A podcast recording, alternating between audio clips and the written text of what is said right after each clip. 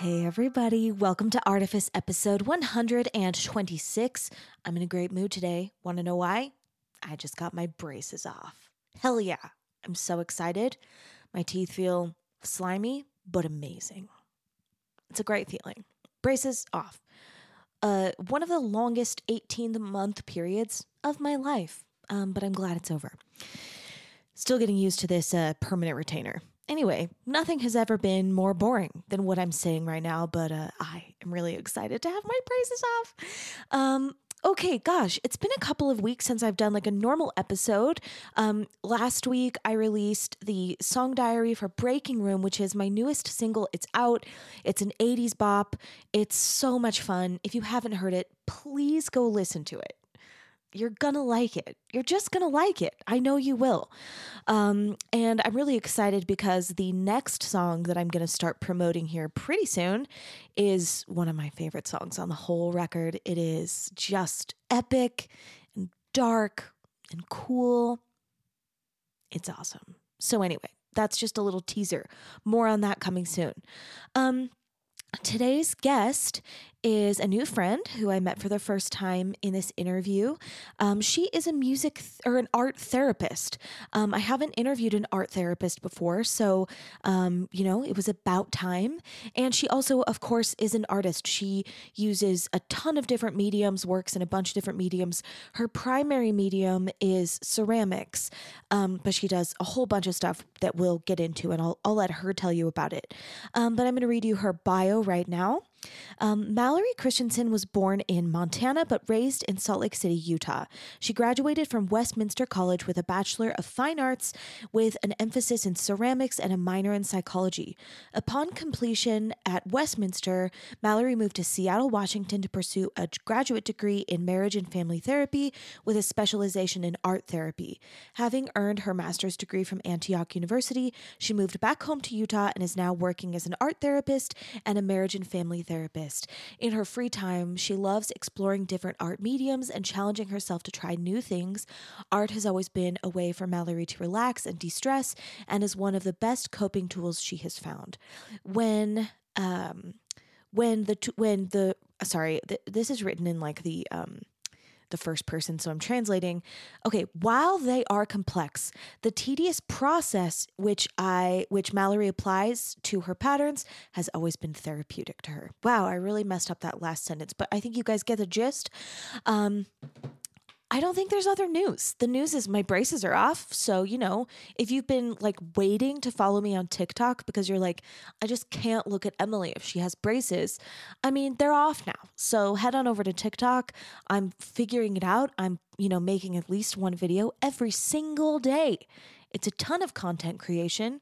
I'm trying to really be creative and have fun with it. So, you know, if you just need more of me in your life, make sure you're following on TikTok. As always, make sure you're on the mailing list if you want to get the new single a week early, blah, blah, blah. That's all the things. More importantly, please give your attention to Mallory Curtis. Here she comes. Great art almost feels like magic. It opens our minds to brand new ideas and teaches us to see ourselves and our world more clearly.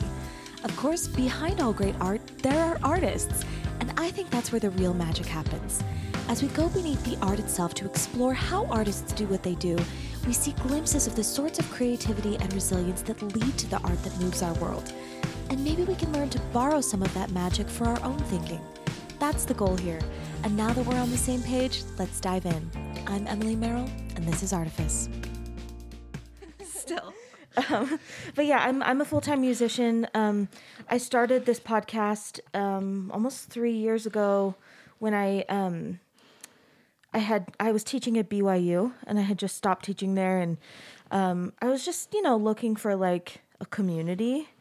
Um, and wanted to talk to more like cool artists. So That's awesome. Kind of, I really like it. It's like a great, um, it's a great project. But yeah, it's not. I don't. It doesn't make any money. Money. Yeah. Okay, fair. I just do it because I it's a passion project. Yeah. Um, he may like he may lie down, he may wander around, he may leave. That's totally fine. He'll He's do, just adorable. He'll, he'll do what he likes. I just didn't know if he was allowed in here because he was sitting no, out there. he's like, allowed wherever he wants, and also like he's so funny. He like won't lie down unless there's like a blanket. oh, honey. It, it's like he needs to know like this is my spot. Deal. I know he's cute, but I bet he'll get up a couple times. Um, yeah, please just be Before I comfy. forget Yeah, that I'm like chewing on it. um, yeah, no worries. And and yeah, that like I said, if you like want to pause at any time and take a bathroom break, I will. Like, ed- I can edit that out. Okay. Um, any questions before we start? No.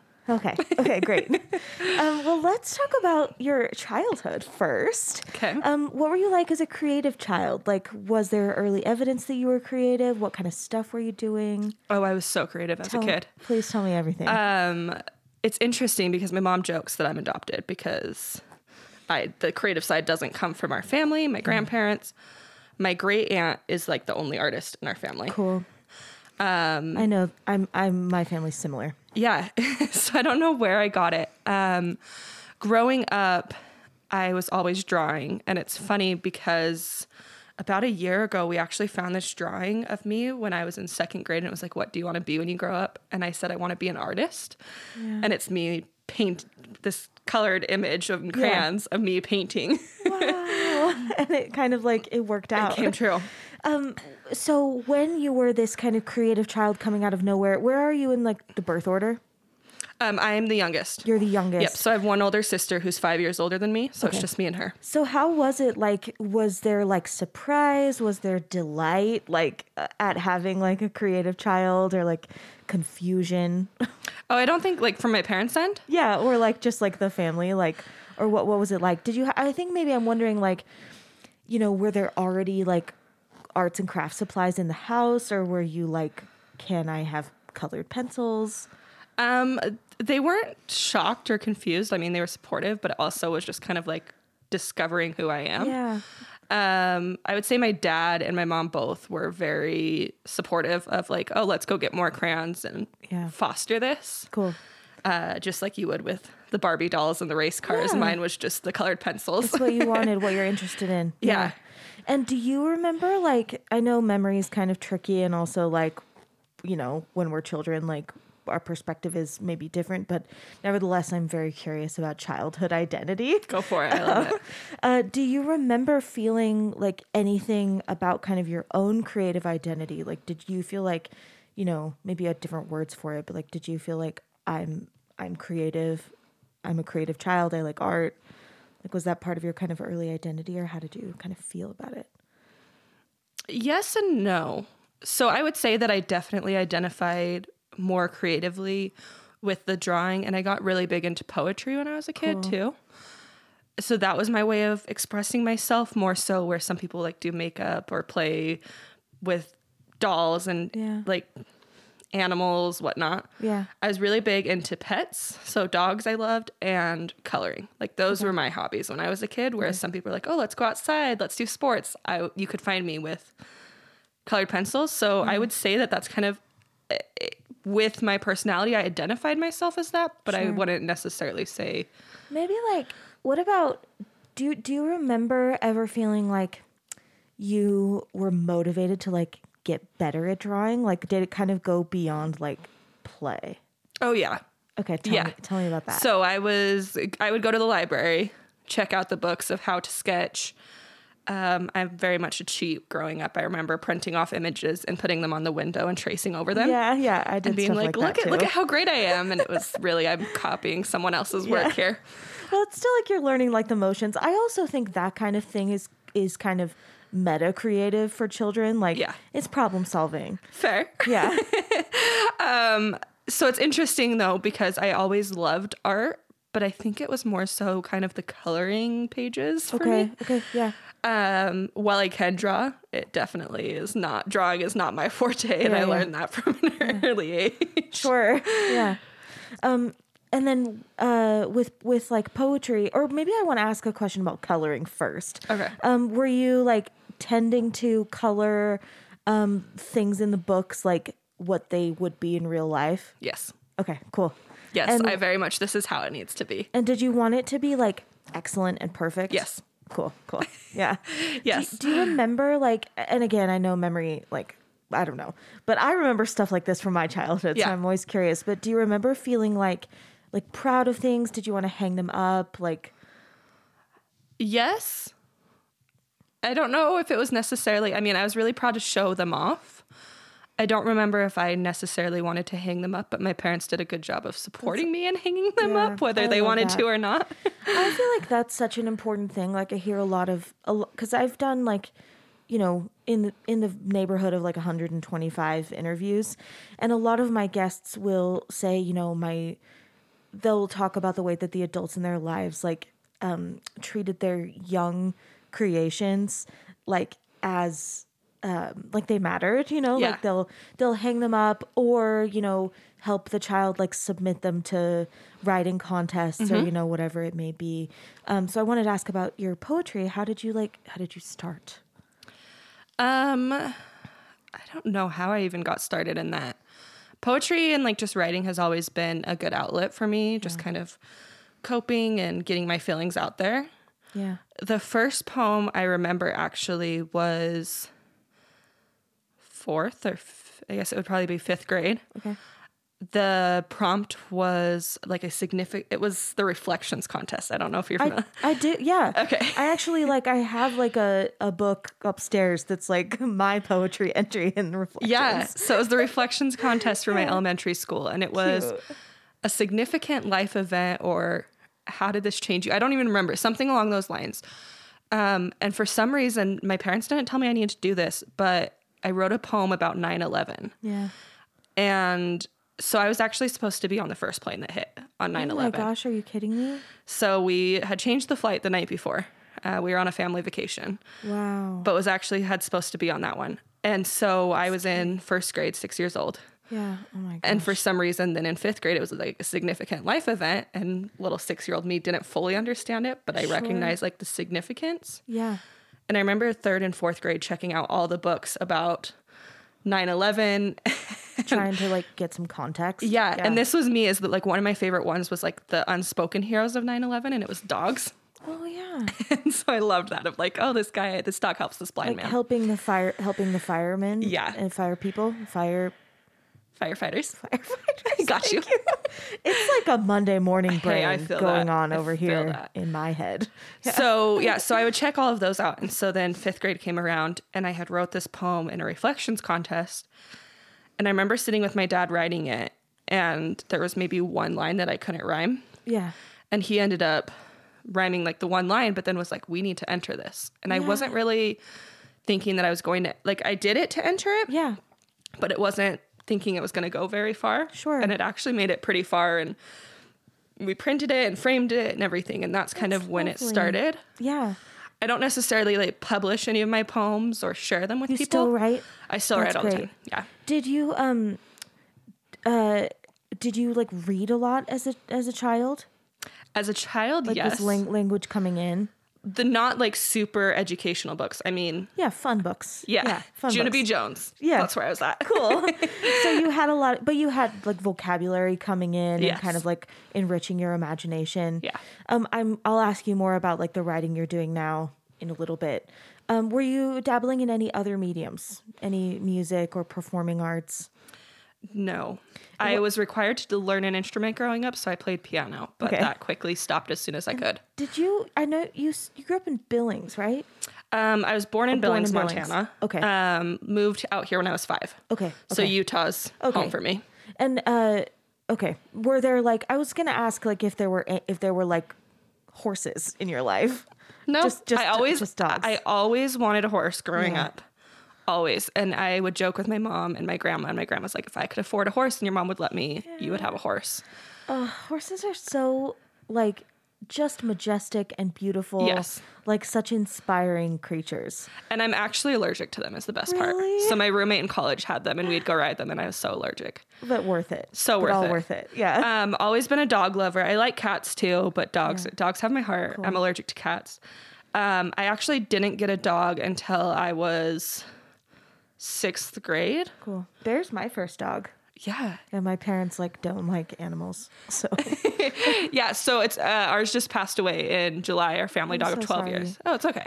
Um, but yeah, I keep bugging my parents because I live with my parents. and I'm like, we're gonna get another puppy, and they're like, Um, as soon as you move out, I'm like, deal. That will be my housewarming gift to myself. Is a dog. retired greyhounds are like excellent pets. Yes, I just want all the dogs. Yeah. I want all 8,000 of dogs them. too. I It's keep fine. telling my husband I want to get a puppy Yes. because we got Bear when he was like five, so How old is Um, he now? he's almost ten. Oh, baby. You know, he's an old man. he's getting old. He's starting to get like warts. No. It's like just getting like old man growths on his Yes. like little dog body. I feel that. God. Um, so let's talk about like as you got to like being an older child, um, how did your creativity develop um, into your teen years? Like, I'm interested in like, you know, you what you remember about you know developing kind of curiosity. I'm interested in how you kind of went from like art as play to like art as a, like a practice. Okay. Um, and maybe you know how you picked up. You have done so many mediums, yeah. so I I want to know how you picked up like each one. Okay. Um, So just maybe focus on the time period of like late childhood teens. yeah. So drawing is where it started, drawing and coloring as a kid. Getting into middle school, we had to choose an elective, and it was sewing, drawing, painting, Okay. or else choir. So it was like the three, or else choir and band. Me, I did not have a good voice. I, I'm fully aware of that still to this day. We all So- have strengths. chose the painting side and I loved the painting drawing aspect. I was never one to do portraits or anything like that, but I loved pattern work. okay. So I would create the still life, but then create a crazy background pattern. Cool. So that was seventh grade. Um, And had you painted before that? probably a little bit as far as just like messing around or like watercolors or the cheap dollar store I feel like paint feels like serious. yeah. Did you do you Yes. did you feel anything? It was about that? intimidating. Yeah. I remember, yes, my painting teacher. And so that was the only time I'd painted was in seventh grade until Okay. I got to college. Okay. Okay. So then eighth grade, same thing, drawing. Ninth grade, I got to take a ceramics class. Cool. Oh, and I thought I was hot, everything. Like I was the best. And I look back on those and I'm like, oh, why? Like, but why what? did you why why did you feel that then? Just like pulling ahead in the class, like feeling more intuitive about it. it just connected with me and i mm. honestly can't even explain it it was just some people would struggle with some of the tasks or like making stamps just some of like the what i considered basic. And if i struggled i loved it. And i remember one of mm. my pieces i made too thick and it actually exploded in the kiln. Cool. and i loved it. Like i was like oh and i took it as a learning Yeah. lesson. And i remember one of my peers is like i spent so much time i was like so emotional and i could kind of care less. You know, I've been thinking about this recently too. Like, I I almost because I, I I'm a teacher too, and I feel sort of obsessed with like where does creativity come from? Like, what's the difference between you know like talent, uh, like natural talent, you know, and then like um like a desire or like a passion or like you know I don't know. I'm just interested in these things, and sometimes I kind of feel like the mediums that you know we gravitate toward might not even be the ones we're like better at but almost like you kind of can understand like you have an you have an intuition about the process or like Yeah. what it's gonna be so it's less like scary do you feel does that like what do you think Oh, I totally relate to that. Yeah. Because I would have never growing up looking back at kid or middle school be like, I'm gonna be a ceramicist. This Yeah. is who says that? it's just like something that like when you get your hands on it it just you kind of are like oh i get this But I also don't remember being a kid and playing in Play-Doh either. Interesting Is yeah. what the most like Yeah. It wasn't like I was like obsessed with Play-Doh and we need to go to clay. so when you start when you took the ceramics class was it like pot spinning or was it like It was all hand building. okay cool And so all kind of extruders extruders, coil work. cool And so that and then I continued on with the drawing class, of course. Um, when you were taking the ceramics class, uh, did you like did the way that your teachers or peers like saw what you were doing? Did that inform kind of how you felt about it? Like whether there was praise or like Yes. no jealousy, even. There was definitely praise, and a lot of my peers recognized kind of the desire and passion I had for it. yeah. So any extra time that I could spend, Yeah. I would. Or it was, okay, you need to make a coil pot, and I'm making a coil pot and a coil animal. Okay, okay. So I'm always going above going and beyond, or Yeah. just because I loved it. And so that was kind of like my peers were like, you don't need to do this. Why not just put your energy into this one? yeah. Well, I was already done with that one, so why not keep working? Sure. And do you remember like anything about how how it felt to you to be like I'm responding to this medium like a little differently from my peers. Like did you did you feel um did it feel significant that you were like uh maybe just a little bit kind of more interested or more kind of natural at it? I don't say I don't think that it was really too significant at that time for me. I would say that 10th grade is when that started for me. Okay. Okay. Please continue. Yeah, no, you're fine. So then 10th grade was looking into electives and again did the drawing class. And I also did a photography class Cool. and that was the first like semester, the first two quarters. And the next semester I did ceramics. So the photography teacher and I, I did photography all 3 years in high school. Okay. Loved it, got really big into that in Photoshop. Cool. And then ceramics, though, is when that first year we did a little bit of hand throwing, but then it was wheel throwing or hand building, sorry, Sure, sure. and then wheel throwing. And wheel throwing, I fell in love with like day one. Yeah, cool. So messy, such a disaster, and it was amazing. How does that like did that feel um do you remember like what you liked about it? The tactile nature of it Yeah. for sure.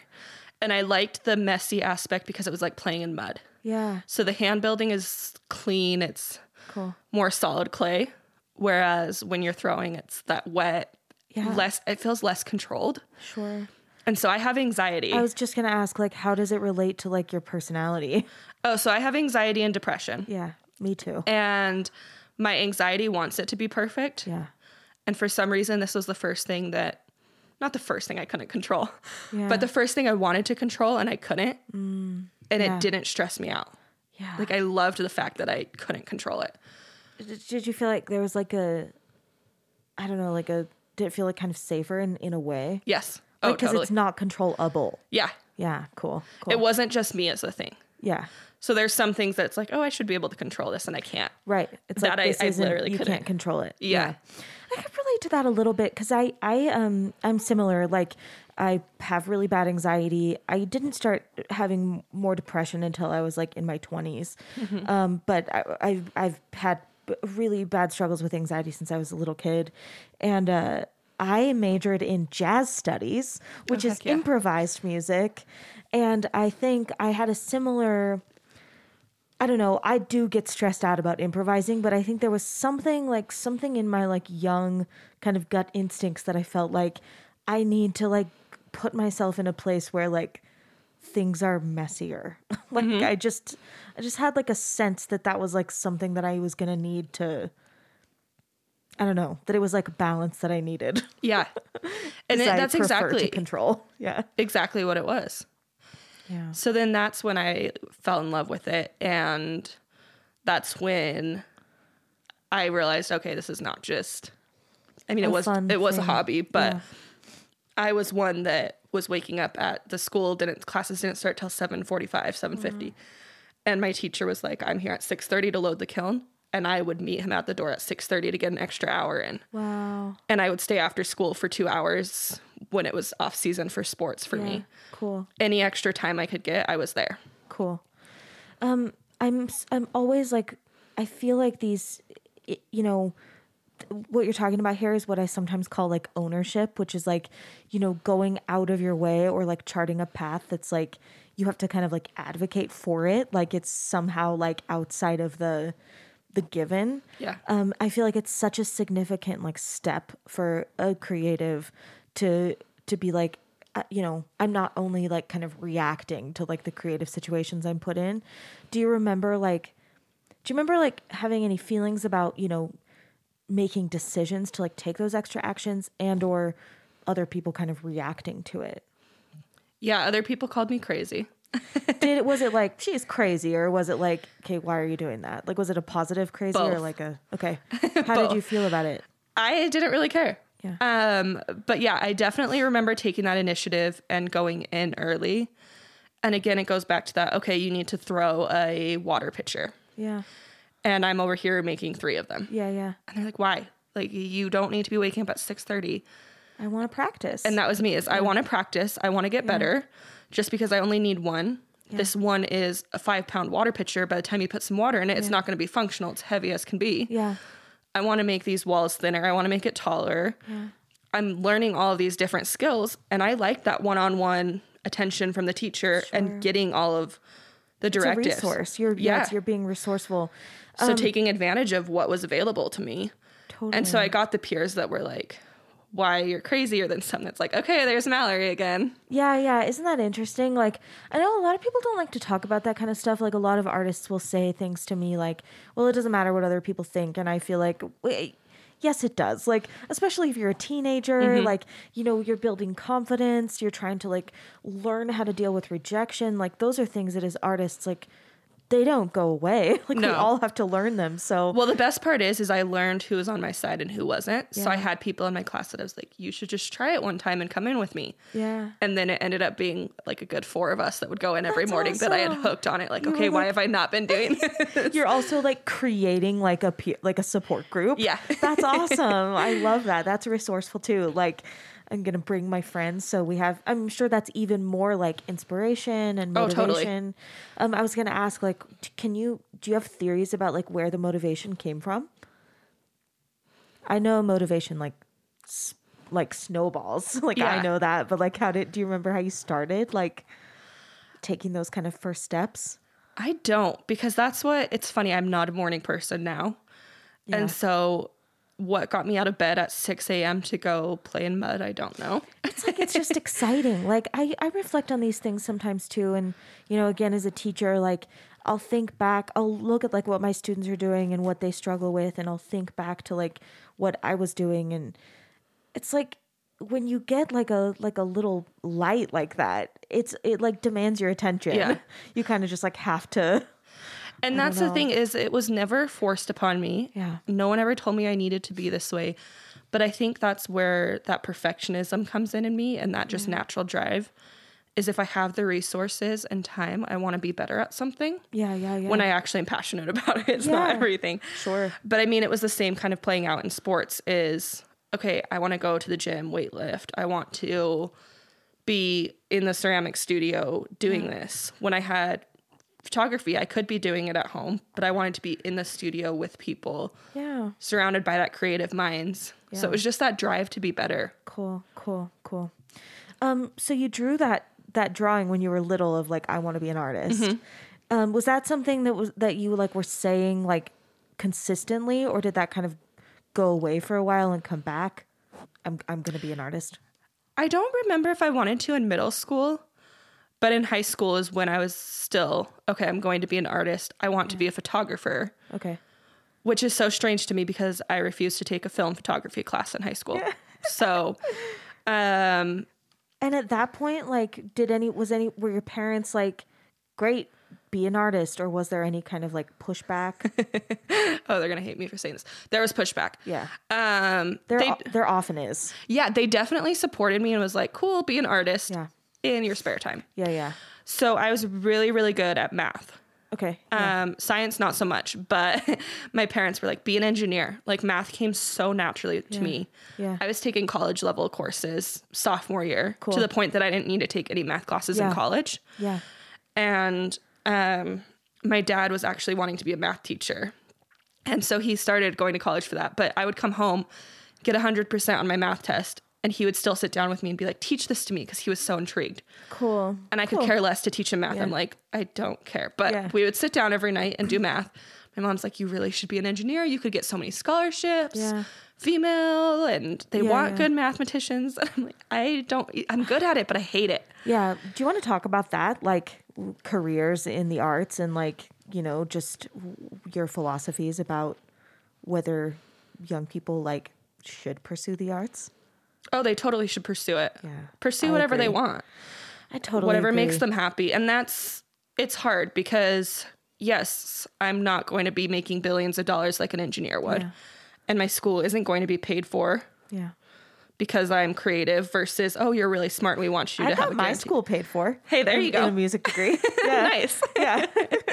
it's possible. It is, Yeah. but it's it's a lot easier to get scholarships for Sure. the sciences for the stem kind of My part. husband was just reminding me the other day because we were we were talking to um uh, my my husband's younger brother just recently finished his master's degree and we were just we were talking about school and scholarships and um, my husband was reminding me that when I was starting my master's degree, um, I was told that there was like no scholarships for the arts, Mm-hmm. and uh, I like found one somewhere. Like, but I feel like that's like creative too. I was just like determined, and Yeah. I found I found a scholarship that like no one in like the music department had ever gotten.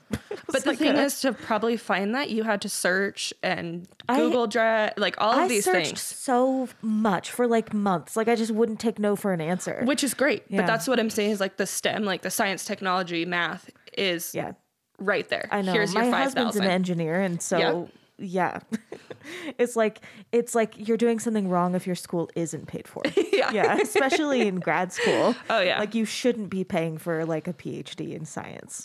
like you should be having a a fellowship or something. Exactly, yeah. Yeah, I agree. And, you know, I talk about this with my guests a lot, and um, almost all of them will say the same thing. Every once in a while, I have someone who's like, well, you can only be an artist if you're actually the best. And I, I just don't agree with that. But I mean, I interview all kinds of artists, and some of them, like, were always the top of their class, and it's that's their perspective. But I always feel like, you know, our li- your lives life is short and kind of precious and we all want different things and you know some of us like would rather have like a simplicity of stability which is an illusion anyway. Like no such thing. Um but you know some of us would rather have a little bit more like you know financial struggle and like live a life of creativity. I don't know i wish i wish we had better um like literacy in our culture Yeah. for those kinds of decisions. I, I, if you have any thoughts, like as a therapist about this, you, could, you can share them at any time.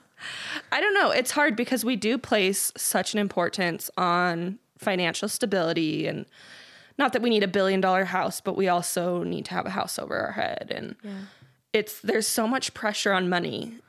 But for me, I don't know like where I got this message and I want to attribute it to my parents, but I honestly like I don't think it was really explicitly said. Yeah. But I very much and still to this day I love my job. Yeah. So to me, I'd rather wake up and enjoy going to work Yeah.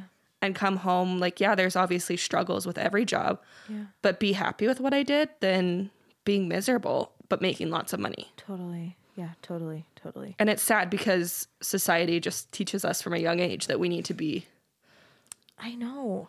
Well, even like my family is really like that. Like my family is very like doctors, lawyers. Like it, it's just like a, a family of like professionals. And um, I have a sister who's um, 20. She's going to be 21 in the summer. And sometimes I'll talk to her and it's almost like like she has gotten the message that she needs to be making like you know $200,000 a year minimum. Like she's gotten the message that that's like that's the minimum of what's like an acceptable number. And I'll I'll talk to her and be like, "You know that's not like very many people it's like really like it's it, there's no there's no reason you need to like Yeah. you need to make that much money. You don't need that much money to live. Um and especially if you have like good saving habits, you could make like quite a bit less than that and still live like really comfortably. yeah Um, but yeah, it's like, you know, the message the message gets so warped, like, you know, depending on the kind of like level of capitalism going on in your family. and that's what i wish schools taught you more is like you do the financial literacy class yeah. and it's simple okay here's how to buy a house and it's Yeah. not really even too many details of okay loans and student debt and all of that but it's like okay we're going to pretend like you have a job Yeah. and here's your bills Yeah. and the houses are reasonable and the car that you can buy is reasonable it's like Yeah. here's your five different it's the game of life Yeah. but the jobs they give you are okay very few of you 2% are going to be doctors but the rest are going to be marketing Yeah. well what about the artists Yeah, like th- it's yeah. not even an option I know. I is know. what's hard Well, and one thing that I think about a lot is like, you know, I I paved a different I took a different path than like other members of my family. Um, you know, just cuz I was like so determined to like study music and specifically to study jazz music, which like I had to leave my home state to find a program that was good.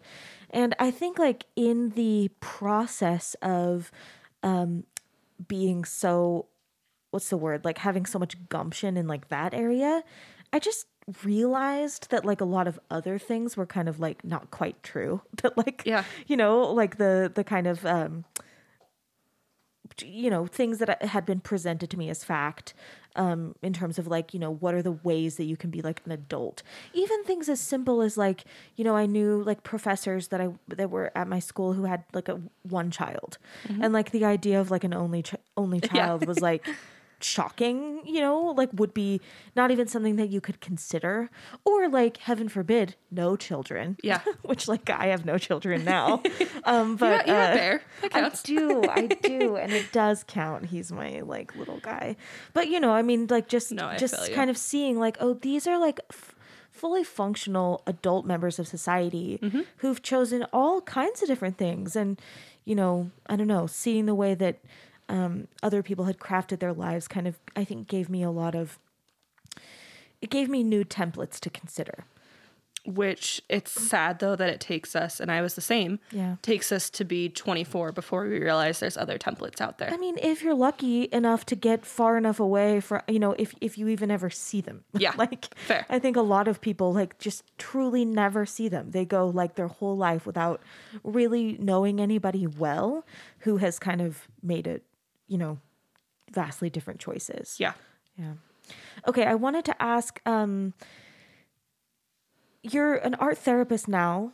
Um we can talk kind of about how you got there, but I I want to know like, you know, I I th- I assume I think hopefully accurately that therapy is also like pretty creative. Like you're problem solving with individuals and kind of thinking like what will help this person. And I'm wondering whether those creative skills like you can trace any of that back younger like just where, with how you were thinking about people talking to people Oh, I was always wanting to solve people's problems and be a helper. yeah um, I found it just natural for people to come to me and talk about their problems. And I would listen, but I was also there to support them and would kind of come up with some solutions, but ultimately was just, hey, I'm here for you.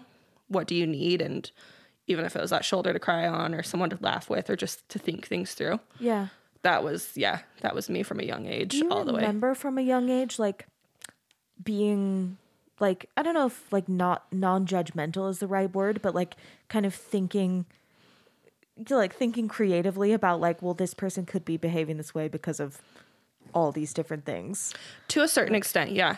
yeah Um, I definitely so I am now marriage and family therapist Okay. and an art therapist.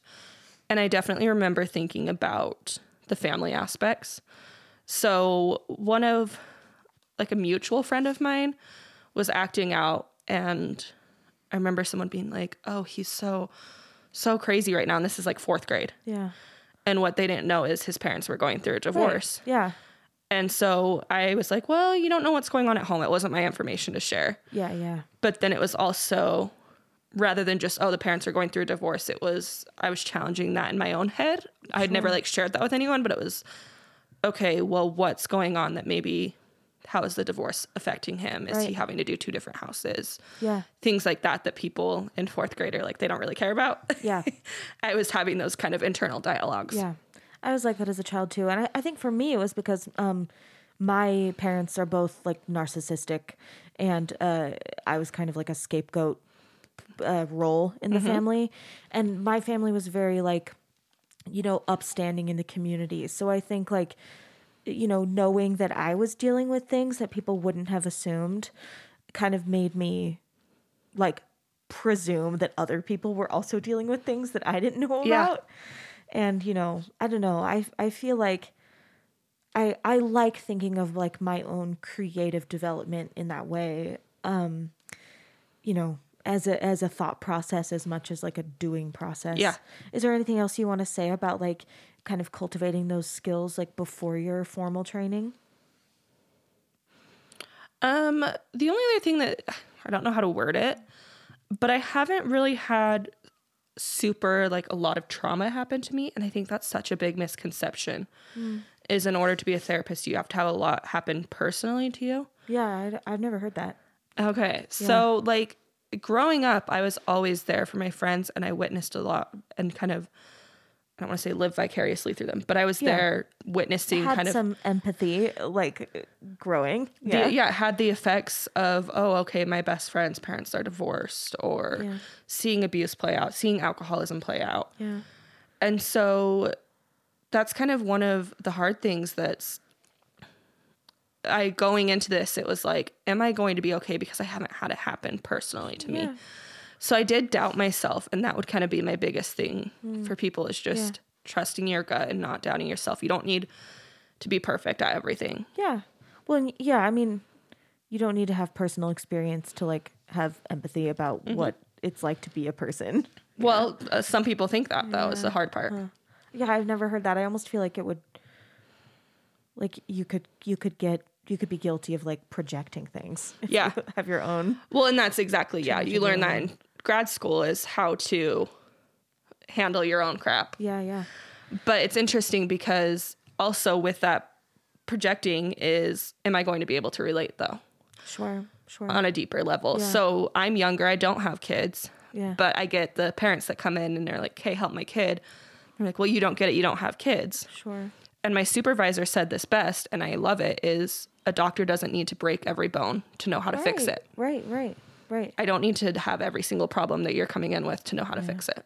Well, I don't know if this is even right, but it's something that I think of as like because I'm a singer, so I I think about relating to characters, you know, mm-hmm. sometimes, and and also like as a teacher, you know, my students will have issues that I've never had, and sometimes like I- I the one thing that I think about is like, you know, the range of human experience is infinite. Like none of us oh, have Oh, yeah. the same experience, but like it, what we feel and how like our bodies like react is much more like similar than not. Yeah. so like like even though the like particulars of the situation are different, like there's there's react the usually like yeah, we kind of we're kind of made of the same machinery and Yeah. including like emotionally and mentally like That's true. there's only so many emotions that we feel. yeah, I, I, that always it always feels to me like we meet in the middle with these with with most of the kind of structural stuff. Yeah. like the details are kind of you know Minuscule when it comes- yeah. yeah, yeah. That feels kind of intuitive to me. Um, so I was reading your bio and kind of looking through your website and just the list of mediums. Like every medium, I was like, okay, how? And some of them I can see, like with ceramics, like you take a class, but with some of the mediums, like are, are the are all of your mediums things that kind of were given, you know, at some point someone was like, try this, or are some of them things that you like had to seek out? oh, I sought some out. Like, tell me, like, I'd love to hear kind of everything that you had kind of at least dabbled in, like, by the time you like went to college. Okay, so by the time I went to college, ceramics, photography, drawing, I would say I dabbled in painting, but it wasn't until my first college like painting class and learning actually like how to mix the paints and Okay. oils. So painting maybe or maybe not. Um You were still writing. yeah. And I've never really shared my writings. My writings have always just been for me. for but yeah, that's always been a thing for me. Poetry and prose, or just poetry? I tend to be poetry. Okay, cool. I'll come up with prose and like start writing, but then it turns like turns I- poetry. For some reason, I feel the need to rhyme. Yeah. So, I get it. Yeah. um, so yeah, so that was before college. and then how did you decide, like, what to major in, where to go? So, I wanted to be a ceramicist. Okay. I was like, I'm going to be joke, but I- I'm going to be a pothead. Yeah. That was me. um, I was set on Utah State University. okay. until March. Like I had interviewed, I'd been accepted, I had scholarships, that's where I was going. March of your like senior year. yeah, I okay. had all the gear, like that was decided. And then Westminster College sent me a letter in like January. I dismissed it. Got another one and they were like, "Hey, just come tour our campus." And I was like, "No, I'm already decided." Yeah. Went and did a tour, realized how small the campus was, loved it. Yeah. Yeah. Fell in love with it. The biggest class size that they say they have is 25. And when I say they say that, Yeah. is because the biggest I had was 12 kids. Yeah. Yeah. Yeah. Yeah. And it was so personal. And I loved how small it was. And just, I could walk across campus without having to take a bus. Yeah. I was not middle of the mountains up in Logan. I'm not a snow baby at all. Yeah. Um, Do you remember at that time like what you thought a ceramicist like what that job looks like? Do did you did did you know? Not really. Just making a ton of pottery and selling it everywhere. Okay. Yeah. Anywhere and everywhere. All the art shows, Etsy, etc. And were your parents worried? Yes. Oh, yes. Yeah. They did a very good job of hiding it, but yes. How did you like handle their worry? It wasn't their life. Yeah. Okay. That just felt intuitive to you. So it was like, I appreciate your concern and your worry, but until I literally cannot make a living whatsoever and am homeless, then Yeah. until then, like, let me try. Yeah. Let me figure it out. And so, yeah, so it was March. I toured the campus. I came home. My parents were like, How'd you like it? I said, Well, I'm going to Westminster. Yeah. And they were like, Wait, what? And it was a split moment decision. Yeah. And I switched schools. Cool. Hindsight, to be a ceramicist, I probably should have stuck with Utah State. Yeah. Like Westminster definitely had a ceramics program, but it was not known. It's not, as huge. rigorous. Yeah. And there is something to be said. I, mean, I talk about this with my students sometimes. Like, it's nice to have like one-on-one attention, Mm-hmm. but it's all there's also something good about having like a lot of like competition. Yeah. A, eh, you know, competition is one word for it, but also like inspiration. Like, Oh, yeah. you know, having your peers kind of like raise the level of expectation is kind of cool. And it was good for me because I liked being able to have a certain expectation, but to be able to push myself rather than my teachers. Yeah. So, for example, my first year, it was like, okay, we need to make a set of four matching mugs. And they're like, if you went up to Utah State, you have to make four sets of 10 matching mugs. Wow. And if you know anything about ceramics, trying to make a matching mug that's the same width, height, dimension, like Yeah. coming out of the kiln in the same spot, like there's so much that you can't control, but you can. And so it was like, okay, these four were already challenging me. I can't even imagine making 40 of them. Sure, sure. And so then I went and did tours up at Utah State like I had done before. We would go up to their museums, and it was like ultimately a better place for ceramics. But there's a reason that I wasn't like that I didn't go there, honestly. Yeah, yeah. Um, It felt just it felt more right at Westminster. yeah. So- So, oh, go ahead. No, go okay, ahead. that that leads me then into kind of I guess the art therapy part though.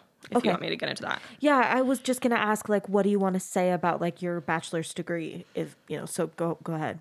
Yeah, so I loved Westminster. Um hindsight, if I wanted to do ceramics and become more artsy, I definitely probably should have gone to a different school. But I don't regret it. Like I think it happened for a reason. Sure.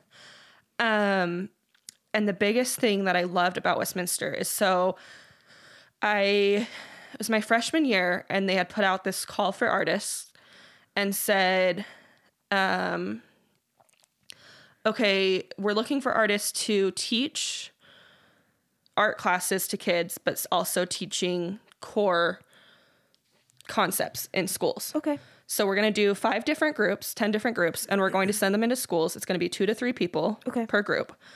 And rather than teaching math, two plus two is four, we're going to do, okay, two paintbrushes plus like incorporating art to see if it would help learn. And it was just kind of this giant study. Okay. So it's called the Arts Bridge Scholar. And so um, that's then I applied and got in, and they gave us our group, and everyone got groups in schools. And the professor that was running this said, Okay, this is now my third, fourth year doing this. This is the first time that your group is doing something different. Okay. like, Okay. He goes, We're going to send you into a hospital instead. Wow.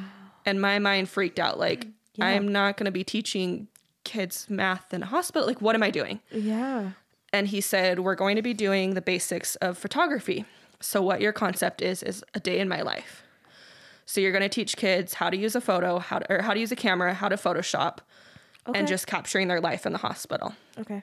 Cool. And so I was so intimidated and was like. Scary. yeah, I knew enough about cameras and like I had wanted to do photography just for fun, but how do I teach it to a seven year old?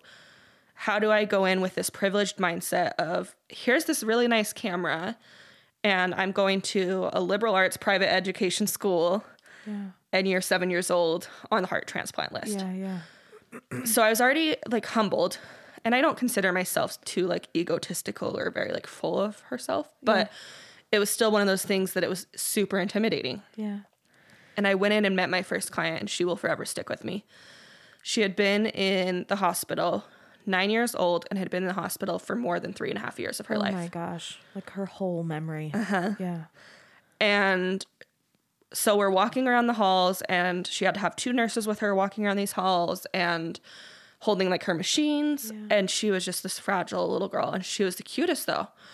Um, and we ended up having so much in common. Wow. And then she goes to take a photo of this like sculpture um, that was up on the top floor of Primary Children's. And she's like, oh my gosh, look at this. And she's like, how long has this been here? And this was like the, my third time working with her. And I was like, I don't know. I mean, I've been here for a month and it's been here ever since I've been here.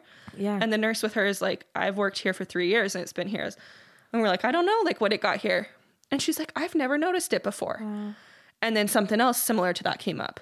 And it was like, this girl has been in this hospital for three and a half years and has never noticed this. And it's not small, like this giant airplane sculpture. yeah, yeah.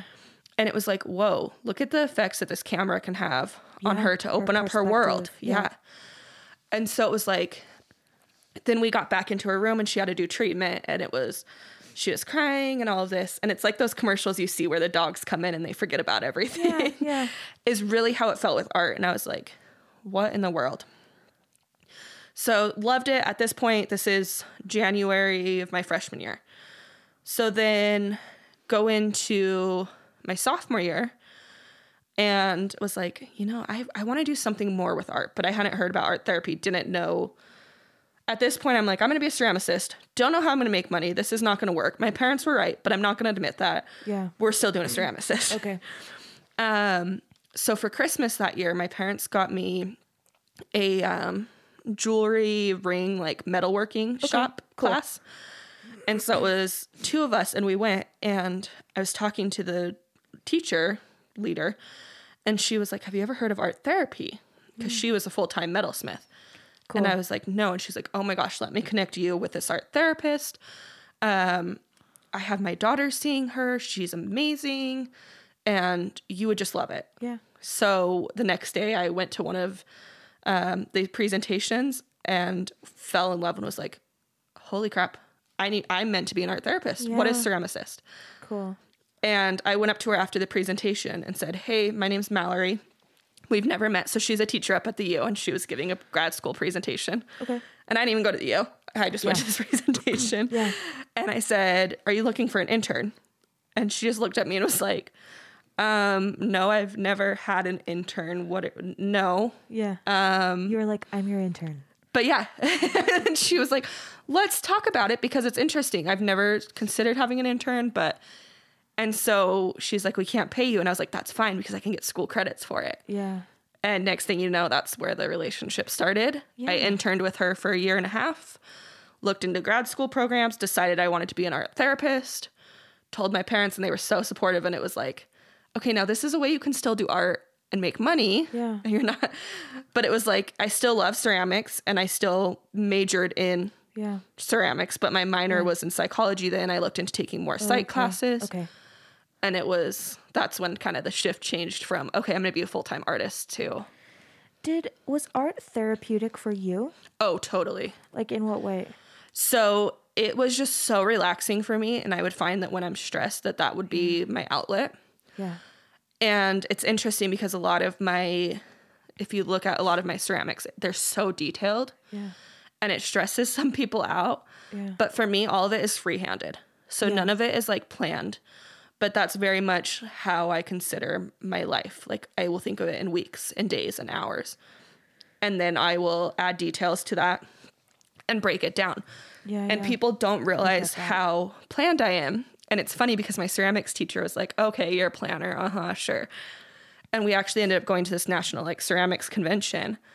And day one i got the portfolio of who was presenting and before I went to anything or even toured the exhibit, I sat down and I did, okay, Friday, 10 a.m., Yeah. going to room 304 for this speech, 11 o'clock lunch break. Like, and it was down to the hour for I'm a like four day that too. weekend. Yeah. And my teacher is just looking at me like, Oh, you are a planner. can we go to the exhibit yet? And I'm like, you guys can go. It's only going to take me like 20 more minutes. Yeah. And then his eyes like opened up and he just laughed and was like, okay, this makes so much sense. yeah. yeah. And like knowing that about me, you can see it play out in my artwork is Yeah. like how detail oriented it is. I'm like that too. Like I feel like one it's one of it's like a medium. Yeah. Like the the planning like feels like its own medium. Yes. and it feels like like a very important medium to me. Oh yeah. Yeah.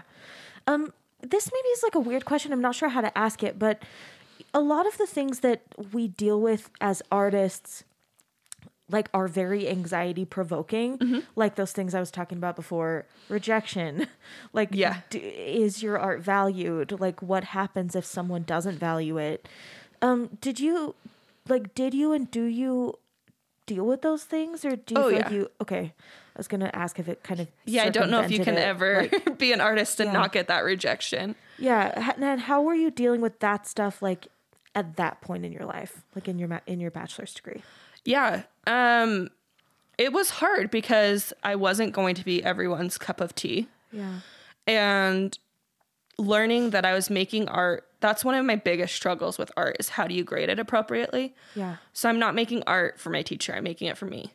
However, I need this vase to be 10 inches tall Right. and it needs to be blue. Like how Yeah. to balance that.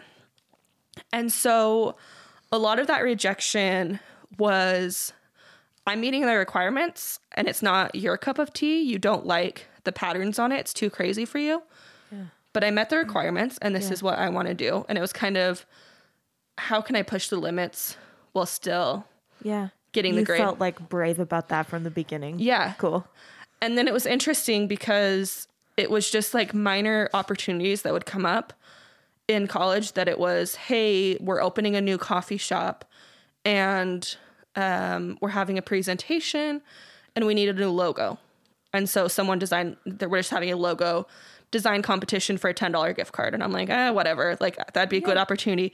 Totally didn't think much of it. Well, then next thing you know, here's my picture on this Yeah, yeah. or hey the literacy magazine and i'm like i'm not submitting any of my poems or anything to this needs a cover for their magazine and i submitted one of the ceramics i had done that my teacher actually didn't like and it ended up being the cover of this magazine Yeah. and they asked me to come speak at the opening event about this piece and i was like It's there's what? such important lessons. Like I reflect on this stuff. Like th- like I will lay awake at night thinking about these kinds of things, as a teacher and and also just as hope hopefully like a mentor, you know, Mm-hmm. to other young artists and and also like I'm trying to figure it out still too. yeah like let me know when you figure it out I mean, I hope it. I, in some ways, I hope it never happens. But I, I, I don't know. I feel like these kinds of this balance between, like I, I've been wrestling a lot late lately with the balance between, um, yeah, like like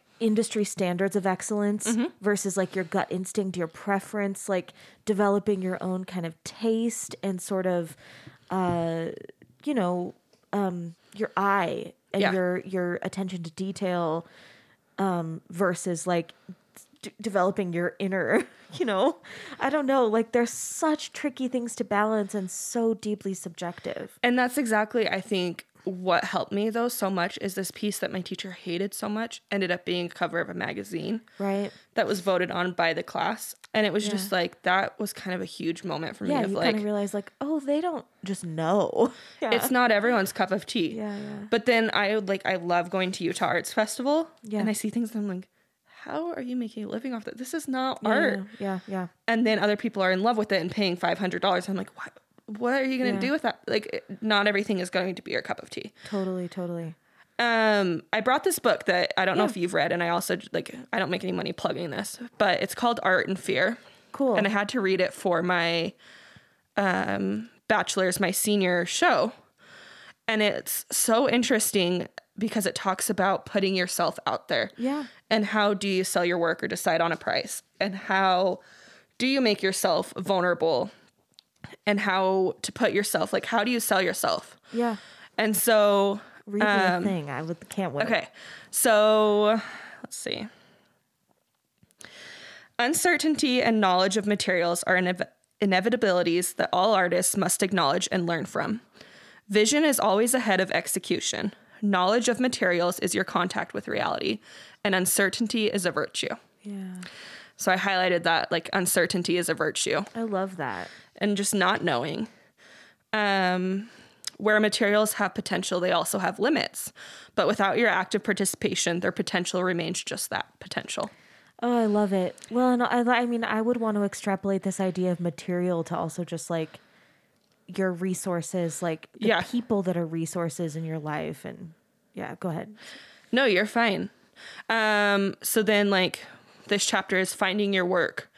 Um, in the outside world, there may be no reaction to what we do. In our artwork, there is nothing but reaction. So it just has like a lot of powerful points in it. Um, it's called Art and Fear Observations um, by David ba- Bayles, B A Y Bayles, and Ted Orland. Yeah, maybe So- Bales or maybe Bayless. yeah. So if I don't know, it's I loved it and it just challenged me thinking of like why I make art and how do I because art is so personal too. So how do you then put it on a shelf and let people into your world because it's so vulnerable. Yeah. Why do you make art? Why do I make art? Yeah. For me. Yeah, because I love it and it's something that's so calming for me and I en- while doing it and then if I do decide to share it, it's something that I'm proud of. Yeah. Yeah, I do think I I also think about this a lot like artists who are making their full living from art, I think have to really negotiate those things in such a scary way. Oh yeah. I, and I, I was just saying to another one of my guests recently, like, I almost feel like, you know, well, not almost. I I frequently feel like uh, having a like a non art day job is like a better way to like uh, protect and like invest in your art because you Yeah. never have to. I, I don't know, not in quite the same way grapple with like, I think this is better, but this is what people want to pay me for. Exactly. Yeah, and that's what I've learned, like my ceramics teacher or working with other ceramicists out there is how I do what I do because I love it now. So I'll go home and I'm like, oh, I want to do this. And it's for me. Yeah, And if I sell it, great. Yeah. Versus having to, okay, I just got an order for 800 mugs or whatever. I don't know why I keep going back to mug reference. But it's mugs like, are just mugs are lovely. Yes. but it's like, okay, I don't want to make this shape. I don't want to make this color, but I don't have a choice because this is what pays the bills. yeah, yeah. And so it was like, I want to stay in love with what I do Yeah. rather than being, I don't want to turn what I love into a job. Yeah, yeah.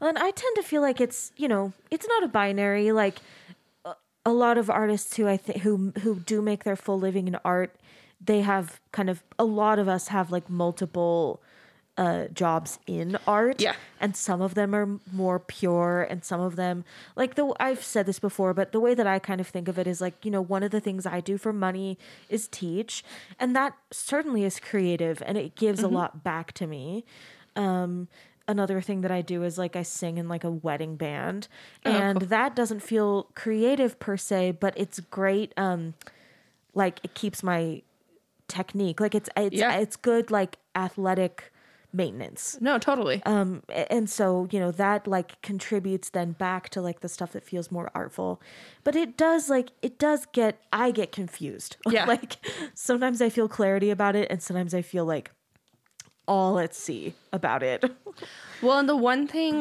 that uh, with you, as far as like being in this wedding band, is I'm sure there's kind of like set prices two hours, three hours. Yeah. And with teacher, this is what you get paid. yeah So for the visual artist, we then have to price our work. yeah yeah And that's one that's I hated. I absolutely hated. We talked about it. I read so many books. I had classes. Yeah. And I still could never justify charging so much for my work, but it was also like that's how long it takes and Yeah. yeah and so it's like, okay, no, yeah, this that. vase only took two hours to throw and trim and be done with it. But each little line I carved into it ended up being 10 hours. and yeah. so I go to like Utah Arts Festival and it's I'm paying $40 for a mug and my friend's like, "How are you doing that?" You don't even understand. this is handcrafted and then they go buy a $5 one and I'm like, "This is manufactured. yeah There's going to be 500 others." yeah But it's so hard because unless you actually are an artist or someone that can appreciate the arts, you get just criticized for how much you charge. Yeah, that's what I was saying before. Like, I wish we had better literacy for like what the value actually is here. Yeah. That I mean, I mean, I'm a musician. music in our culture is free. Yeah. so like I get this problem. Like I mean people don't I mean music is free. Like I have 3 original albums out uh you know that I spent tens and tens and tens of thousands of dollars Yep. making And the writing are- and everything. that are free. Yeah. you know, like they're on YouTube, they're on Spotify. Like I make no money from them. Um eh, and it's just that's just like how our culture is right now, which is just it's too bad. like Mm-hmm. Yeah. I don't know. I think a lot about that like yeah. and it's hard because for you, it's like it's so authentic. Like you can't replicate that, yeah. and you can't replicate your voice. Yeah. So for my ceramics, you can't make the exact same thing. Right. But Yeah, and that's precious. And it and it's worth money. Like but it's a machine can make it. So why? right. So you had asked earlier of like what did I learn versus what did I pick up? Sure. So I had picked up wood burning, Okay, and that's one of my really favorite ones right now. Cool. and I actually ended up doing a show and um it's it was with the Utah Pride Center. And Yeah. so like a lot of the donations and it was like I'm not trying to make money for me. But it was sad to see how undervalued the work was Yeah, yeah. because I didn't care. Ultimately, it's good like going to a good cause and the proceeds and everything. But it was like if this is actually like an art show and that's what you have to know your audience to and your customers. Because I'm selling a piece for $20 and that piece took me 36 hours. It's heartbreaking. So cool. Yeah. I'm getting paid 2 cents an hour to Yeah, work yeah. here.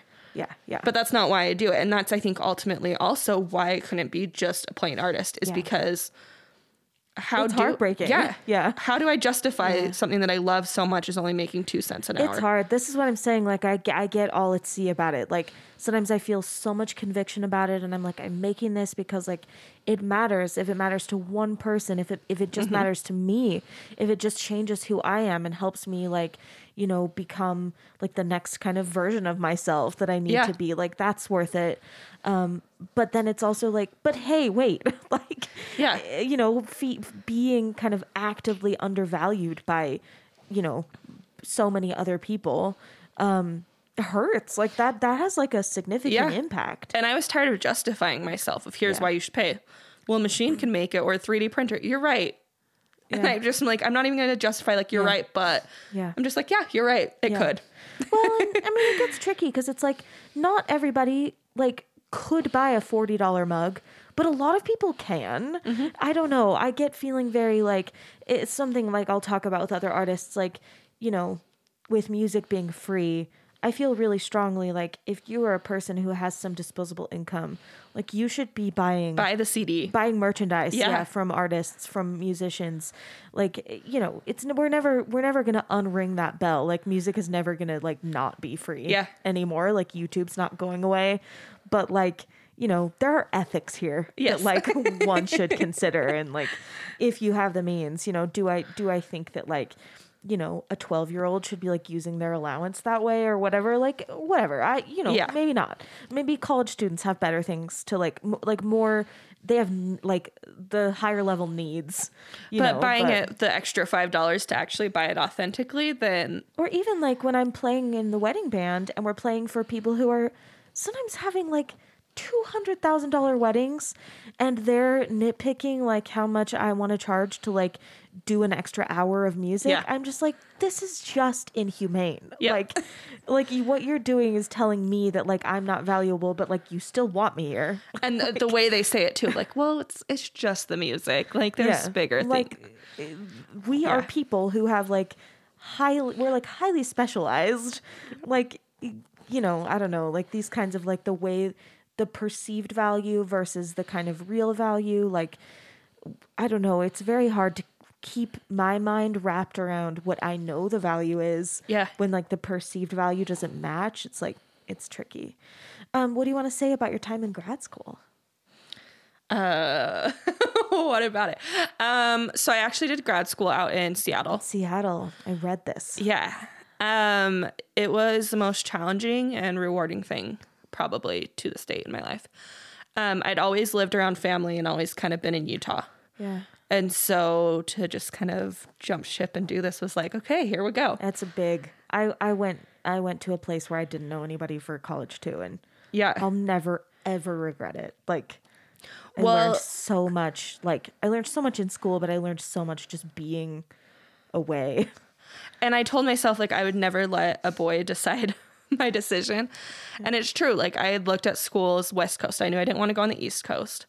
But my husband at this time was military. And so he was in his training all the way out in um, South Carolina. Okay. So he's literally complete opposite side of the country. Then he goes to Alabama, and after Alabama, it was like, oh, there's a good chance you'll end up like back in Colorado or something. Yeah. And I'm like, okay, I'm here. I am going to Washington. Like, this is gonna be hard. We had been were dating. already married. Okay, you weren't. no, so yet. we weren't married. So we were dating at this point for five years, six years. And so I was like, hey, and I had called him because he was in his training at this point. and I was like, I'm going out to Washington. It's Yeah. decided. I need to at least like start my life. Not that it hadn't been started, but like I can't just I know what you mean. wait and see yeah. where you go. Yeah. So moved out to Washington. My parents were terrified, and it's funny because a family friend of mine called me. And I say family friend, our parents are really close, and we had grown up together, but we like weren't close. So it wasn't like we frequently talked. Yeah. The last time I talked to him was maybe like four years ago at his Yeah. high school graduation. And I went to grad school right after undergrad because I knew if I took a break, I would not go Yeah, yeah. back. I was like, I just got to push through. I did the same thing. Yeah. And so he had called me, and I was like, why is he calling me? Like, this is the most. So I was like, hi, is everything okay? Like, that's how I answered the phone. Yeah, yeah. And he's like, hey, I, my parents told me you're moving to Seattle. Okay, I am. Hi. Like, Yeah. what do you want? And he's like, I want to move out there with you. Okay. Like, Okay. was like, Tell me more. Yeah. and he's like, no, like, I've been looking for a change. I don't know what I want to do after school. Can I move out there with you? And I was like, Are you being serious? And I was like, I feel like my parents are like setting you up for this. And he's like, No, like, I really want to go. And I was like, Okay. So then I call my parents and they're like, We had talked to his parents and they said that he might want to go, but like, I think it'd be so good. It's a man, it's someone you know. And I was like, Okay. So you want me to be protected? Yeah. Well, it ended up working out. So we lived together for the first year. Cool. And it was nice to kind of have a little bit of home out there Yeah, with yeah, me yeah. and have protection that I wasn't living on my own. Well, then about a month into living out there, my husband calls, me well, now husband at this time, boyfriend, um, and says, Hey, I just got where I'm going to be stationed. We got to put down three places. So I put Colorado, Hawaii, and something else. Um, and I didn't get any of those. Oh gosh. And I was like, Great, you're going to go to like Japan. Like, that's just how it's going to be. Yeah. And he's like, I'm actually getting stationed out in Washington. It's an hour south of where you live. oh my gosh, Mallory, that's awesome. so I was like, You're kidding me. So he moved out there. Our lease was up. So he moved out there in January. Me and my friend's lease was up in July. And he actually, my friend was like, Oh, I want to move up north. And I was like, That's perfect. I want to move down south. yeah. So I moved down south, got an apartment on my own, but it was near the base where my husband was at. Cool. Um, and then really started to like meet some military boys with him and his friends. And it started to feel like home. Cool. Um, grad school was downtown Seattle. Yeah. Cool. Um, I loved it in the sense of what I was learning and who I was with. Didn't love the commute or the price of living in Seattle. Yeah. Um, grad school is one of why I say it was so rewarding and challenging is because it was like like I said the first time that I was away from like what I knew in my comfort zone Yeah. while also exploring like the whole first year of grad school is like exploring your life and your traumas and Wow. Interesting. your history because you need to know this about yourself so that when you're sitting with a client, you're not. You're not projecting. Yeah. Yeah.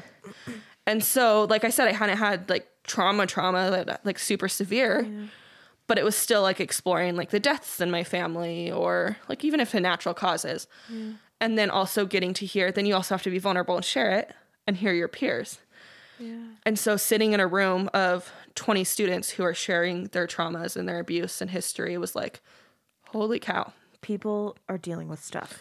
and it was one of the hardest things of sitting there and it was beautiful too because at this point we're all crying and we're human even now to this day i'll sit with a client and cry right mm. but it's like okay now we're actually going to start the work now that we've got that out here's Yeah.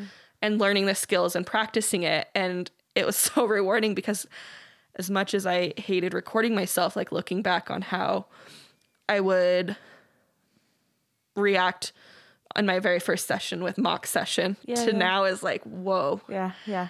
Um, I made so many friends, but like one of my best friends lives in Oregon, and we we'll go to concerts together Cool.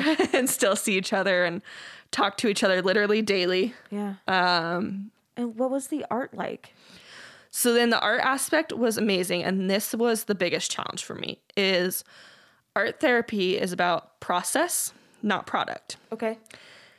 I love that. And my little art brain doesn't understand that. Oh, mine does. But tell me. And still doesn't understand it. Like I love process. I'm like so into process. Oh, it's amazing. Yeah. But I will find myself still. So it's hard because I can flip that switch on and off. So like I go home and I'm like, okay, product, right?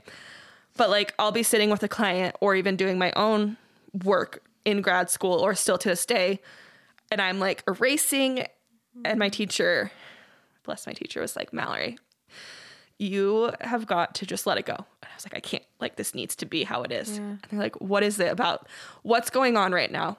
And I was like, nothing. It just needs, and they're like, no, something's going on.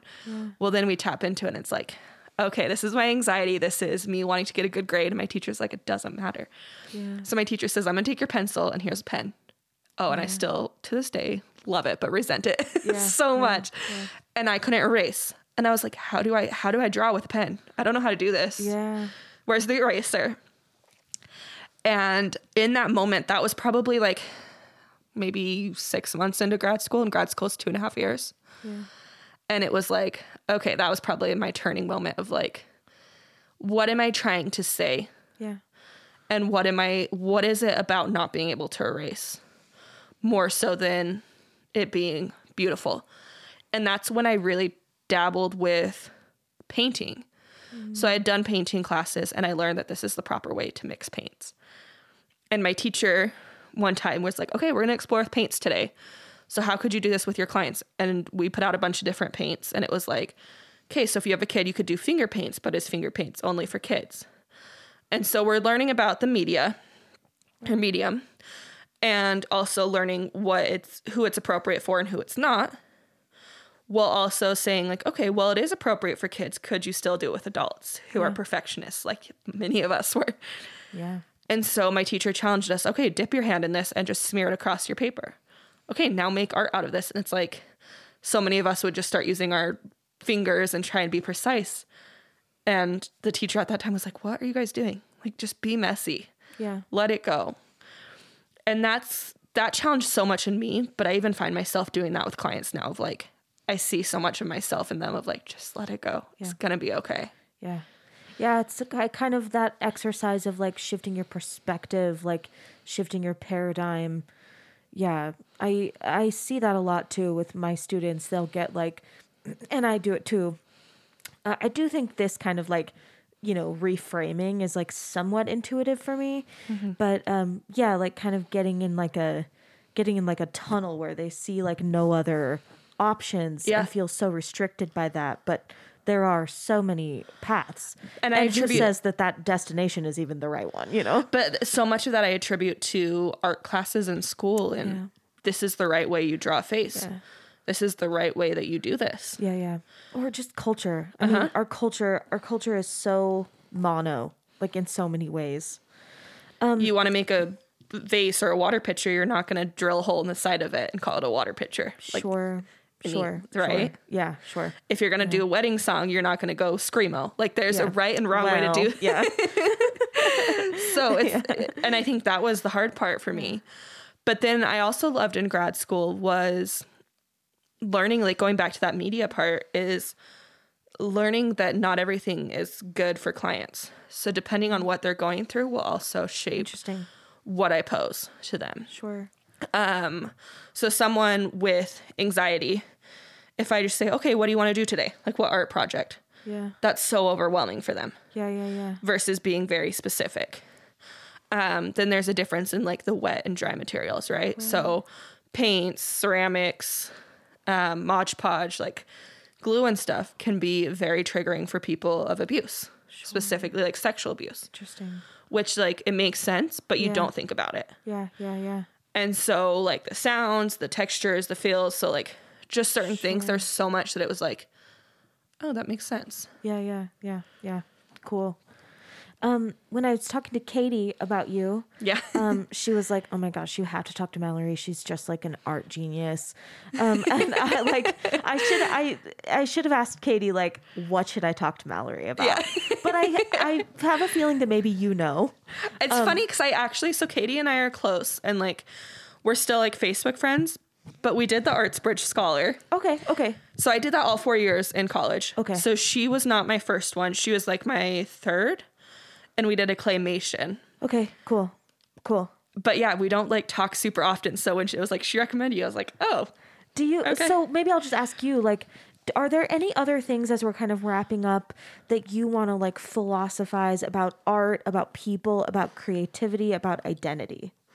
Ooh, that's that's a lot. any of you know any whatever you're interested in or you could go through all four so okay. So art with philosophy. just anything that you like any any do you have like do you have like topics that you feel like you just like are passionate about and like have wisdom about that you want to share Don't be afraid to try. yeah like YouTube can go so far, books can go so far, and just practicing and making those mistakes and learning new techniques. So, all of the things that I've done were pretty much like taught, like this is how you do it.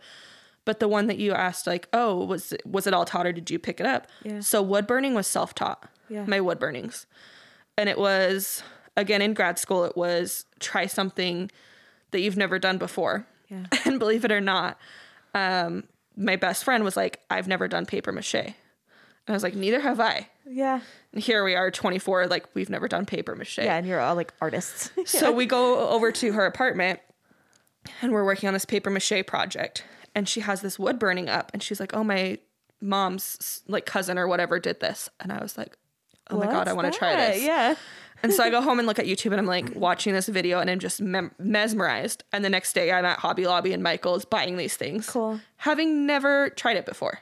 Yeah yeah yeah Not knowing if I'm buying the right tools, what I'm doing. I saw the outlet and was like, okay, you plug this in and here's an on off. Let's let's go. I think like the underlying thing here is like just these these are like these are not risks, you know, like like just trying something. Like Yeah. I think so many people feel such fear. Um, the stakes are nothing. Like- No. like when you're trying something brand new, like oh, what if I'm bad at it? Oh, you would, will be. Yeah. like the stakes are nothing. Like so the only thing that's like bad about it is that you have to spend some money to get started. right, right. But even asking people in your neighborhood or like going onto Facebook Marketplace, Craigslist, like Yeah. I find scrap wood all the time. So like yeah, now that I'm more experienced, I recognize okay, it's a little bit harder to wood burn on something with a ton of grains Yeah. in it, so I should sand it down. But like just trying these things there's no risk to like just yeah. no, and I absolutely love it. Like I have a wheel at home, but I don't have access to a kiln. And so right now my ceramics has kind of taken a back burn, like back burner. And I plan to like one day have a studio and still get back into that. But for now this has been my go-to art. Yeah. And I would have never known that had I not seen something. Yeah. So when you go somewhere and you see, oh my gosh, look at like I've never knitted before, but you see, excuse me, you see like a hat or something, and you're like, I want to try it. Just Yeah, not being do- afraid. Just to do it. Yeah. Yeah. Um, do you have thoughts about perfectionism? You're asking a perfectionist about perfectionism. Yeah. Um. Yeah, I have so many thoughts. Like, what's Maybe like I'll just say like this thing that you just said, like that feels to me like not perfectionism. Like just like whatever, I'm going to try it. I have an idea, I'm going to try it. That feels like that that that isn't like perfectionism. That feels like the antithesis of perfectionism to me. Yeah. So, what do you think? so? It's interesting because the mediums I choose challenge my perfectionism, and Mm. I think that's why I gravitate towards them. yeah, cool. So it's interesting. Wood burning, I make a mistake, and yeah, to a certain extent, you can stand it, but you're still going to have that mark It's because it goes burned in the wood. it goes deep, Yeah. right? Ceramics, if I mess up, okay, we can start over. Let's say I'm throwing a vase, okay? So I'm throwing this vase and it falls down. Okay, well, let me start over. Let's say I make it to the point of trimming. Well, then I trim through the bottom. It's not something that I can just add a little patch of clay when I'm adding the foot. Like, it's ruined. Yeah. Well, then I glaze it and I'm like, oh, it's going to be such a beautiful red. Well, the placement of the kiln is going to change the color. is the glaze properly mixed? The chemicals. Did I mix it long enough? So it's on the top shelf of the kiln, it's purple. The bottom, it's blue. The back, and glazes can pick up colors from other pots that are nearby it. And so, so much of that I can't control. Yeah. So, not to like put down or diss or anything to like painting or drawing. Yeah. Drawing, we can erase. Yeah. Markers, colored pencils, painting, we can do a darker color, Yeah. right? Do you feel like you have chosen those mediums like because you're aware of like what perfectionism like would do to you if you Yeah. Yeah. And so that's the other thing too when thinking about perfectionism is challenging that Yeah. and letting it go. And so just going back to my pen example of like, oh, why are you making me do Yeah. this? Give yourself a limitation. But letting yourself be uncomfortable Yeah. and controlling what you can and And one thing I wish people knew is that that takes practice. Oh, yeah. You you'll get better at being uncomfortable. Things that used to make you uncomfortable don't so much anymore. oh, they still will though. Yeah, yeah, yeah, sure. yes. But I maybe even just like the idea of picking up a new medium is like Yeah. the more you do it, the less terrifying it is. I don't know. And what happens when I'm not perfect at it, when I fail, when it doesn't look like a Picasso? So what? Like, Yeah, yeah. That's what I said meant before. Like the risks are nothing. Yeah. Like then you just call it a you know a first draft. Like you call it a learn. You call it learning, and Mm-hmm. Yeah. you proceed. Like you know. So you're not going to sell that one. Fine. and then, like one. the last thing I would say, like based on perfectionism, is when thinking about it, going back to like your phrase of "so what," challenging it, and what if it isn't perfect? If unless you're going into a new medium or trying this, or even if you've been doing it for 500 years and you're going to try just a little bit different Yeah. and you fail, what's the worst case that's going to happen? Like, what's, and that's kind of that worst case scenario thinking when I do a lot with my clients. I'm like, okay, then what? And ultimately, rarely does it ever end up at, okay, I could die or I'm going to die or the world's going to end. How do you think about like the value of a piece of art? Like how do how do you think about like like almost as like a consumer, as a viewer, like how do you kind of personally like measure the value of of different works of art? I know it's like a you can't answer it, but like Yeah. what, what are your thoughts? So ultimately, it's with how I resonate, and I'm willing to spend money on art. My husband is like, he supports it, but is like, we could literally just get this at the store for like 10 bucks. Yeah. It's like a it's an ethics thing though. Yeah. Yeah. Oh, totally. But I, how I justify if I'm going to spend something is did I feel something when looking at it? Yeah. So I'll go into a store, I'll go to the arts festival, and if I connect with it, or first of all, if it draws me in, okay, well, then there's something. If I want to touch it, if I can touch it, if I'm just staring at it, trying to understand it, then there's something there. There's a story there. Um, the ones that I don't really resonate with, like there are booths that I'll pass, and that doesn't mean it's not worth paying for. Yeah. It's just not my cup of tea. to you. Yeah. Yeah. And then finally, um, what what are your thoughts about like, um, whether your identity like makes itself into your art, whether your art like informs your identity, like, what are your thoughts on the relationship between like the art you make and your identity? Oh, the art I make is a thousand percent me. Yeah. So you'll notice with how I dress, I love patterns. With how my life is going down to that hour by hour. You can see that in my ceramics. So I do carved works and it's freehand. I'm just taking a small tool. If it's cutting out, if it's stamping, it's that repetition. You see that in the wood burnings is the small little repetition. And a lot of the works that I do right now are called like the Zen doodle, where it's like the crazy designs Yeah. um, painting, drawing, like so much of myself comes out. And I don't know, this isn't to say it's impossible, but I don't know how you make art without putting yourself into it.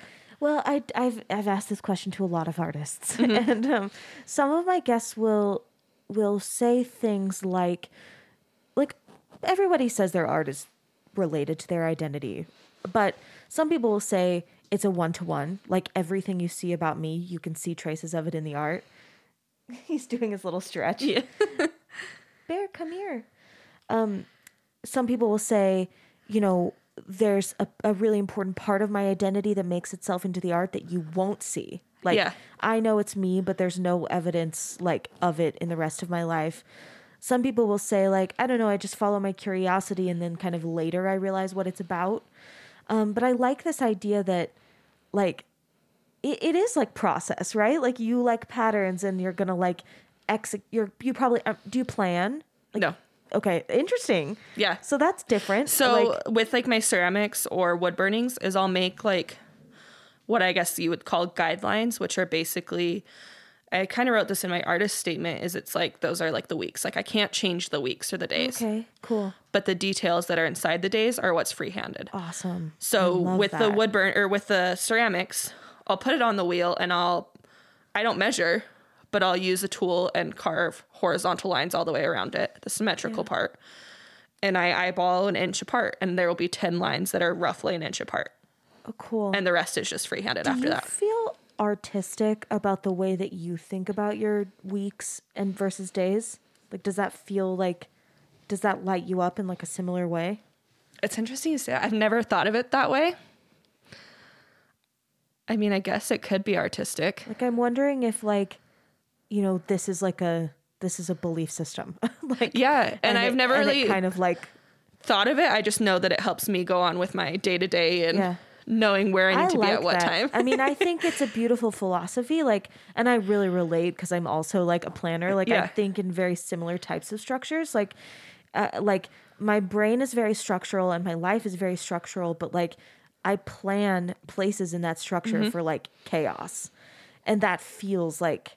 It feels creative and it feels like artful to me. And I think that's probably reflected in the art that I make too yeah.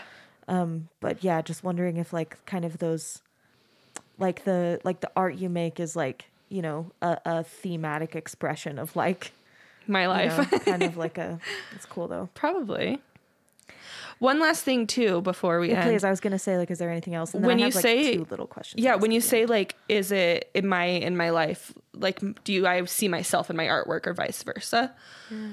It's interesting from my perspective. Those that say that they don't. So, working what I do as an art therapist. So I'm I work at a primary job, but then I also work at a residential treatment center. okay for teenagers and they're there for nine months up to like two years.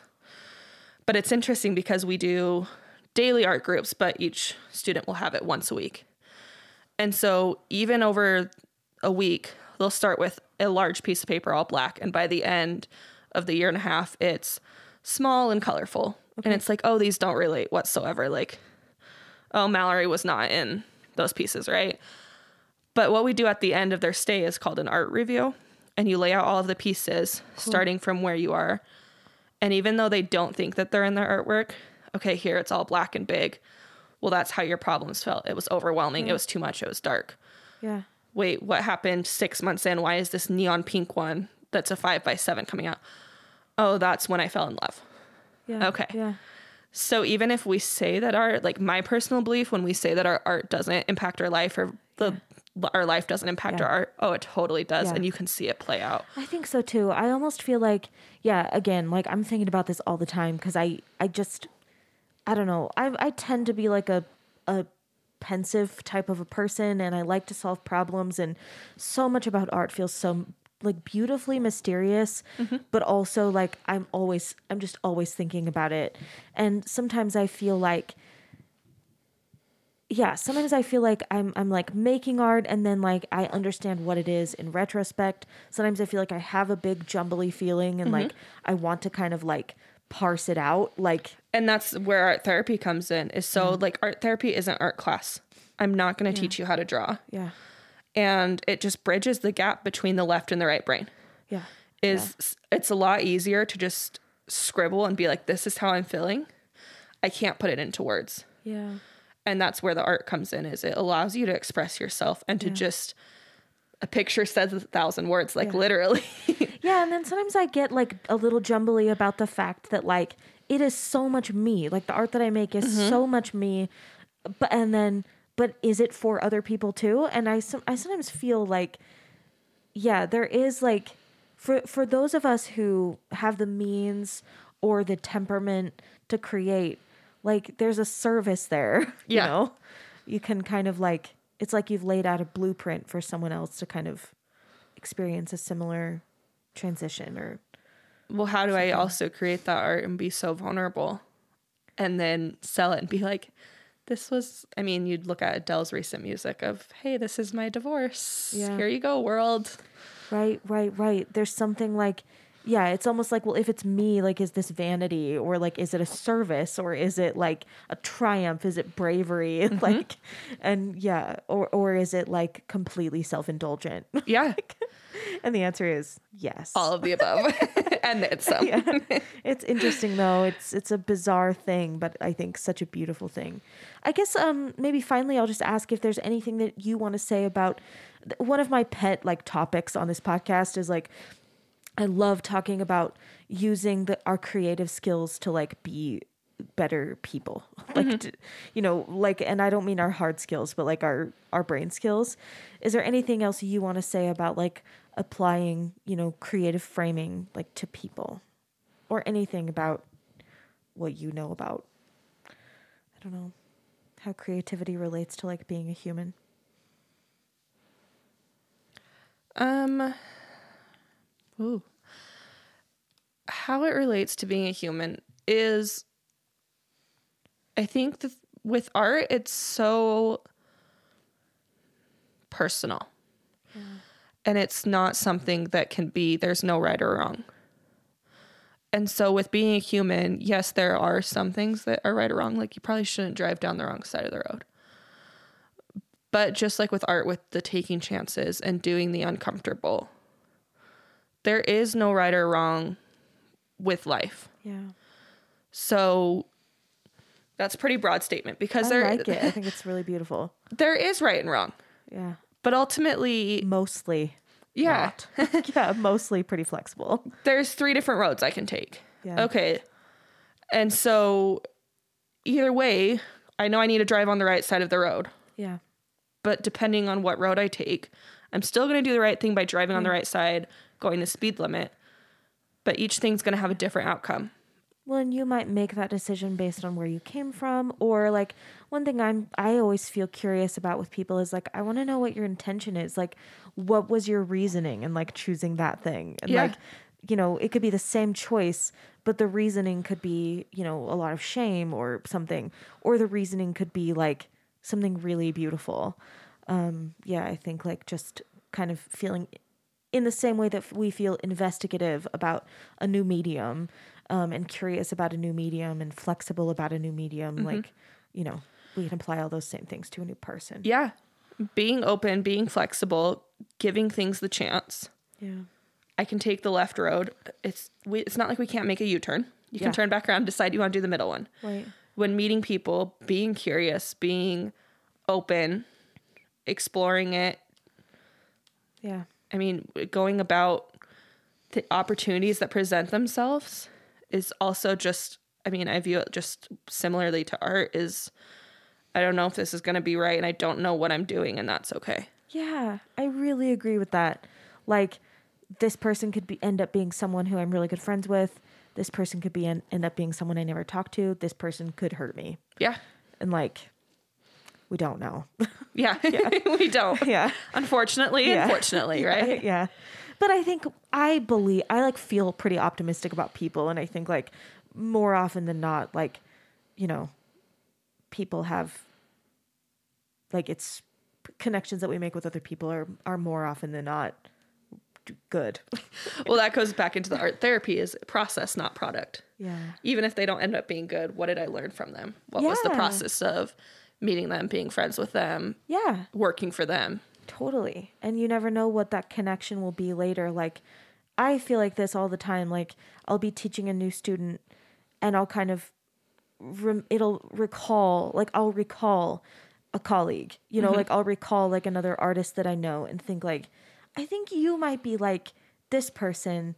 And like, the knowledge that I have of that person is going to help me, like, build a blueprint for you. Yeah, Yeah. Um, it's just data, you know. it really is.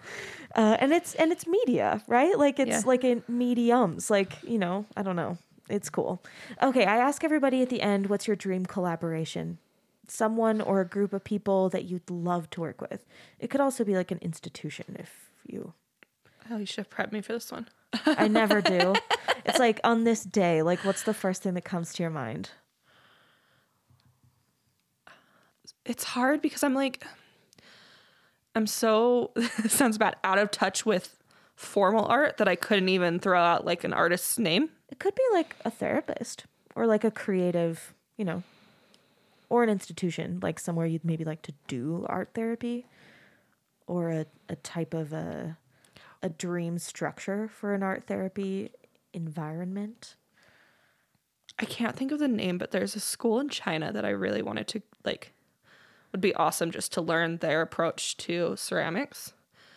Can you tell me like something about Um, it? Yeah. yeah. So it's like it's I can't, and, and this is terrible. I can't even remember the name of like the perfectionism doesn't exist, and cool. they'll break things and put things back together. But then learning like oh, are you talking? Is that that one where they do the gold? yes, I think it's Japanese. No, it? I don't know. I don't even remember. I just See, this is this is me. Yeah. So China does really good throwing things. So that would be one. Yeah. The other one that I always wanted to do, and here comes in like the fear of failure, is the New York fashion for des- like school fashion design. Cool. I know nothing about sewing. I did one sewing class and thought I was all cool because I Yeah. can make a pillowcase in Cool. seventh grade. Yeah. But I love Project Runway. Yeah, it's Guilty a medium pleasure. to like dabble in in your 40s. And it amazes yeah, it amazes me though, like watching Project Runway, how quick they can like Yeah. I mean, I'm sure it's probably the same with someone that's never touched ceramics or a Yeah. wood burner where it's like, how can she do it that quick? Yeah, yeah. But I watch these shows where it's like you get 24 hours and they come up with this huge Met Gala ballroom dress Yeah. and sew it. That I think that would be so cool to even just watch Yeah. and or participate. I mean, I would spend my whole time learning how to thread a needle. Yeah. But I, think love that that would probably be like my dream collaboration is just a medium that I've never really explored, I guess. Cool. That's great. That's awesome. And then finally, where can people find you and your work? Um, so pretty much um, MalloryChristensen.wixsite.com Okay. backslash create. Okay. Um, that's my website. I haven't updated it in a while, That's okay. but um, there and then as far as like therapist, I work at Unified Family Therapy. Okay. Cool. And that's where the art therapy happens too? Yeah. Cool. Okay. Awesome. Thanks. It was Yeah. so great to meet you. Likewise. Thanks for listening to Artifice. Our theme song is As You Are from my album Masks, with artwork and merch designs by Sarah Keel. If you'd like to recommend a professional artist for an interview on the podcast, you can reach me through my website, emilymerrellmusic.com. That's E M I L Y M E R R E L L music.com. And don't forget to rate, review, and subscribe. Thanks again. Have a great week.